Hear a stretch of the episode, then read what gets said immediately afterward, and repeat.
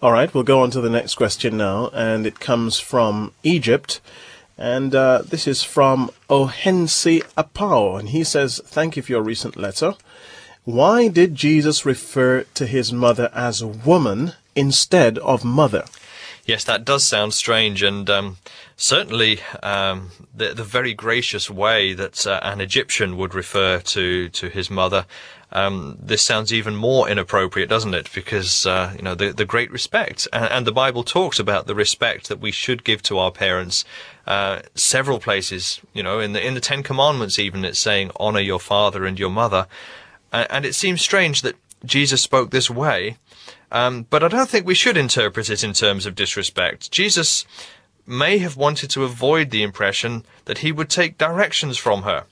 Uh, remember, Jesus was fulfilling a mission that was given to him not by his human father Joseph, but by his heavenly father. He was here on a very special, particular mission. And he loosened his family ties quite early. You know, if, if you look in, in Matthew 12 or Mark chapter 3, even at the age of 12, Jesus is already leading his earthly parents to understand that his Father in heaven laid a heavier claim on him than his parents, his physical parents here on earth. Um, is it evident that he uses sort of language throughout his ministry towards his mother? How did he deal with her there?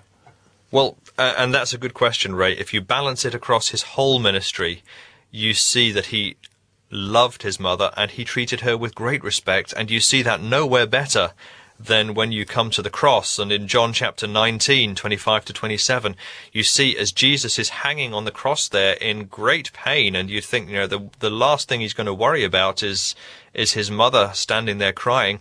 But he turns to the disciple John as he's hanging on the cross. He points his head towards John and says, Look, can you please look after mum for me?